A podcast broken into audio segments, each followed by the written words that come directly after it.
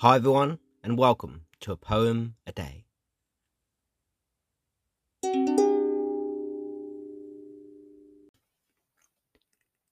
Today's poem is my poem, The Things That We Will Do, which is taken from my book of poetry, The Comeback Kid, which was published in 2023.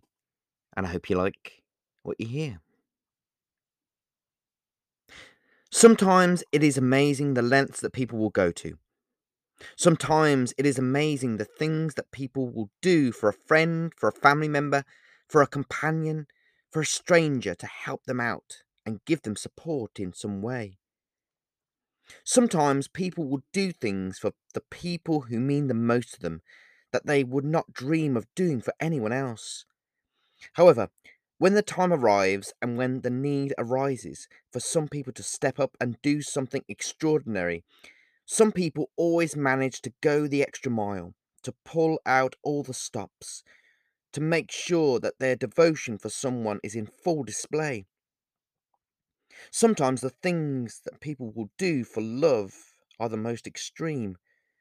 Some people have been known to act in such a manner and to accomplish such feats of inspiration and endurance that they might rival those with the greatest intellectual and physical prowess. Sometimes the things that people can accomplish when the clock is ticking and when time is running out, and when a decisive decision needs to be made, speak volumes about the capability and the capacity of people, especially when they are under duress.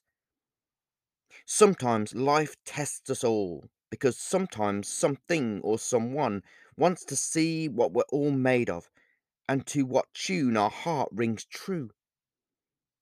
Sometimes it amazes me what things people, including myself, depending on the time and the place we find ourselves, will ultimately be compelled to do.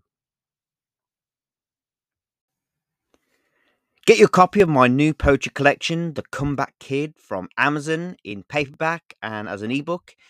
And uh, I hope you like what you read.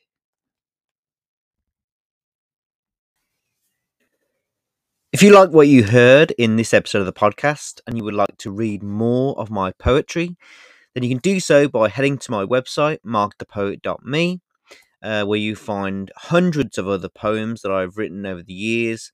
And uh, I hope you like what you read.